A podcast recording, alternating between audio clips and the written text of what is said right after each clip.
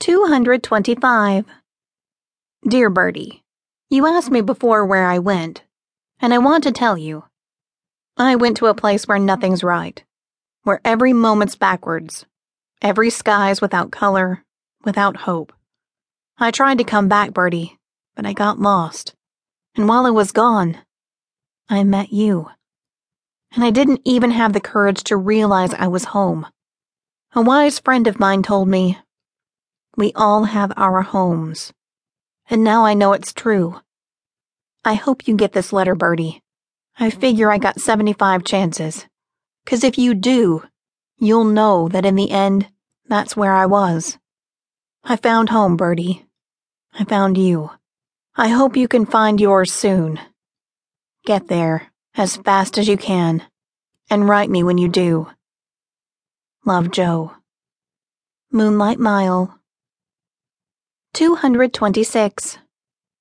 I see you're drinking 1% milk. Is that because you think you're fat? Cause you're not. You could be drinking whole milk. Napoleon Dynamite. 227. Life is pain. Anyone who tells you differently is selling something. The Princess Bride. 228. It's funny, you work so hard, you do everything you can to get away from a place, and when you finally get your chance to leave, you find a reason to stay. Vincent, Gattaca. 229. Forgiveness is between them and God. I am here to arrange the meeting. Denzel Washington, Man on Fire.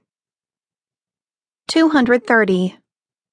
I think the most important thing in life is to have someone to love.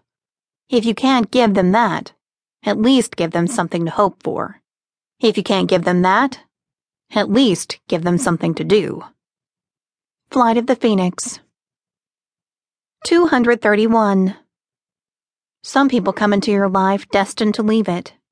You can wrap your arms around them, but the best you can hope to do is slow them down a little because there's just no holding on tight enough. Try 17.